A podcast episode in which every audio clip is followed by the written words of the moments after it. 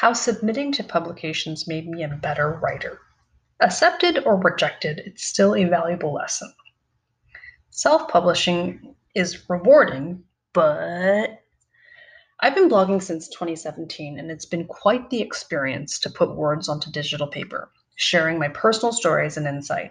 From keeping a diary to entering short story contests during grade school, writing has been in my blood since I could remember. Owning a website where I can freely create as I please, no holds barred, is incredibly rewarding. Self publishing allows me to write, record, film, whatever floats my boat, and deliver it to the world with the quick press of a button. Anyone with an internet connection can read, watch, and listen to my content.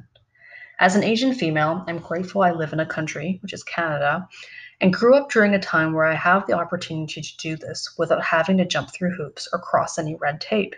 I feel empowered to have a voice in this world, even if only one out of the 7.8 billion people hear me. What if the rest of the 7.8 billion people also want to listen but can't find me? Increases my exposure. I've been writing on Medium for a few years now, and every so often a publication re- would reach out to me and ask if they could publish my, an article I wrote. I would always agree. It was easy. They would add me as a writer, and all I had to do was click the three dots and select Add to Publication. Then they would accept. I had the reassurance that they would that they would because they told me to. I only submitted it when they asked me. It was safe, no need to go through the nail biting uncertainty of potential rejection. I'd get a small spike in my views and reads, view, views and reads, but then the numbers would soon resume back to normal. But it got me thinking that one article published by publication increased my exposure temporarily. What if I published more than one? What about 31? Like one for every day of December. It would be easier for people to find me and to hear my voice. So I took the challenge to write one article per day and have it published by publication. The numbers were astounding. My views increased by 50% and reads increased by 40% compared to the previous month. I enjoy seeing the statistics, but it's not the numbers that excite me. It's the lessons learned from putting myself out there, overcoming my fears of what others think of me, challenging myself, and improving my skills as a writer that motivate me to keep going. As a mom, my as my mom always tells me, whenever I wanted to quit piano or Chinese school, what you learn is yours to keep. You can share your gifts with the world, but no one can ever take that away from you. So here's how submitting to publications made me a better writer developing grit and thicker skin. Okay, the first time I was rejected was from PS I Love You. I had to apply to contribute to their publication. As part of the application, I sent them a draft of my article, You Need Your Emotions Validated, whether you're from Venus or Mars. The editor responded saying that they liked it and added me as a writer. I submitted, but shortly after, it wasn't accepted. I was confused because I thought it was a shoo in. Then I became disheartened and disappointed. However, I quickly licked my e- my hurt ego and mustered enough courage to try some somewhere else.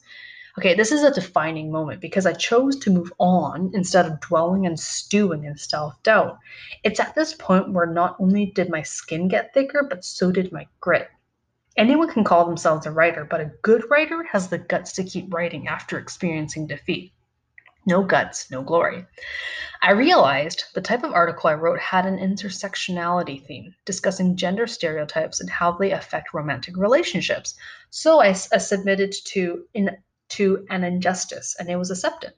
Just because a publication doesn't accept one of your articles doesn't mean they'll reject the rest. Instead, view it as an opportunity to learn more about the publication. Read a few of their articles to get a feel of for what they typically publish, and it doesn't hurt to review their guidelines once more. I didn't give up. Since then, several of my articles have been published in PS I Love You. In addition, there are plenty of other publications that are accepting submissions. It just takes some time to, to research which one interests you, fit your style, and align with your values. However, it doesn't mean you can't stretch your writing ability and challenge yourself to write about interesting topics that you haven't written before stretching my range of writing styles. Every publication has its own unique flavor. Although you can get a sense of their style by reading their articles, it's not until you press that submit button where you actually get to see whether your style fits theirs.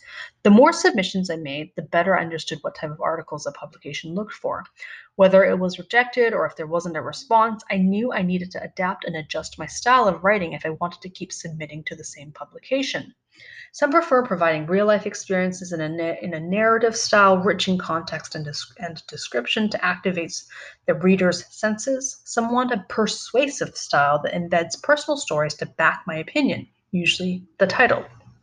Some want a step by step expository guide that explains exactly how I did something. It keeps it fun and exciting to explore different writing styles, becoming more adaptable and pushing my creative limit, limits. If you're not growing, you're dying. Expanding the number of topics I cover. Niche. When I first started blogging, I heard this word about a thousand times. I think folks often confuse the word niche with the word topic.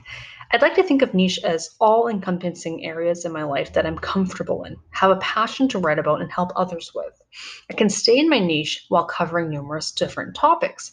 As you can see in my profile, I typically talk about self love, relationships, and culture. These are my bread and butter. One of the ways I found publications to write for was to browse the ones I followed, looking to see if they were accepting submissions.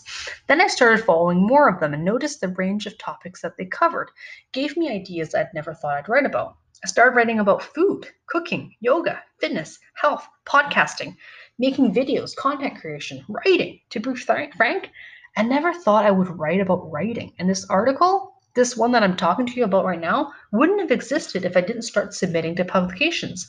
However, I'm genuinely enjoying sharing my experiences and writing journey with my readers. Next topics I'd love to cover are how to save money and manage finances building trust and clout with my readers. Continually putting myself out there and submitting to publications allows my readers to see I'm serious and committed to improving as a writer.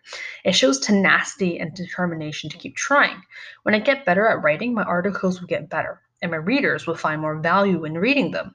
In addition, my readers on this on this platform are writers. Many of this uh, many readers on this platform are writers, so it builds a sense of camaraderie as we're all trying to make it big or at least enough make enough to pay the bills.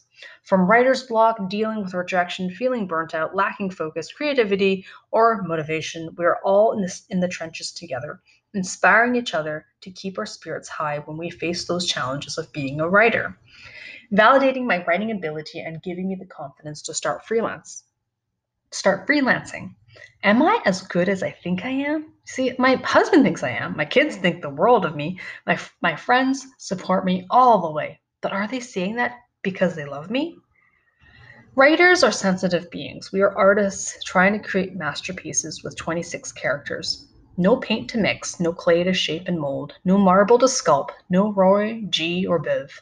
Just black letters on a white screen attempting to convey a meaningful message that touches the hearts and minds of the people viewing it. When a publication accepts an article, I do a little happy dance. It feels good to have my efforts validated. I have yet to start my freelance career, but as more of my submissions get accepted and the more confident I become, the less scary it seems to leave my 9 to 5. Learning to work with editors. Sometimes a publication will come back and give feedback on my article. It's like they want to publish it, but there are one or two things missing or it's not adding up these bits of advice are gold because they've gone they've gone through my work and are able to identify gaps that I wouldn't have thought about. For instance, when I submitted how to generate writing ideas about personal growth, to The Brave Writer. I had originally called it How Generating Writing Ideas About Personal Growth Made Me Personally Grow. The editor wrote back and told me the point of the article was confusing. Was I giving advice to my readers on how to personally grow, or was I giving advice about how to generate writing ideas about personal growth? They were right. I fixed it immediately and it was accepted. Since then, I've started incorporating that valuable piece of uh, feedback into my writing, ensuring my articles are cohesive with a clear focus. Gaining insight into how publications work. Editors see thousands of submissions a month, so they've developed the skill to weed out the strong ones from the masses. Writers and editors have a symbiotic relationship. They share a common goal to have articles published. The more I submit, to publications, not only do I become a better writer, but I also get to learn about how editors and publications work. Eventually, as I continue building my experience getting published and working with editors, I'd like to start my own publication wearing both hats and seeing both sides of the same coin. Hey guys, it's Catherine here. Thank you so much for listening to my podcast. If you loved this or you resonated with this and found value in my content, please hit the subscribe button. And thank you so much from the bottom of my heart.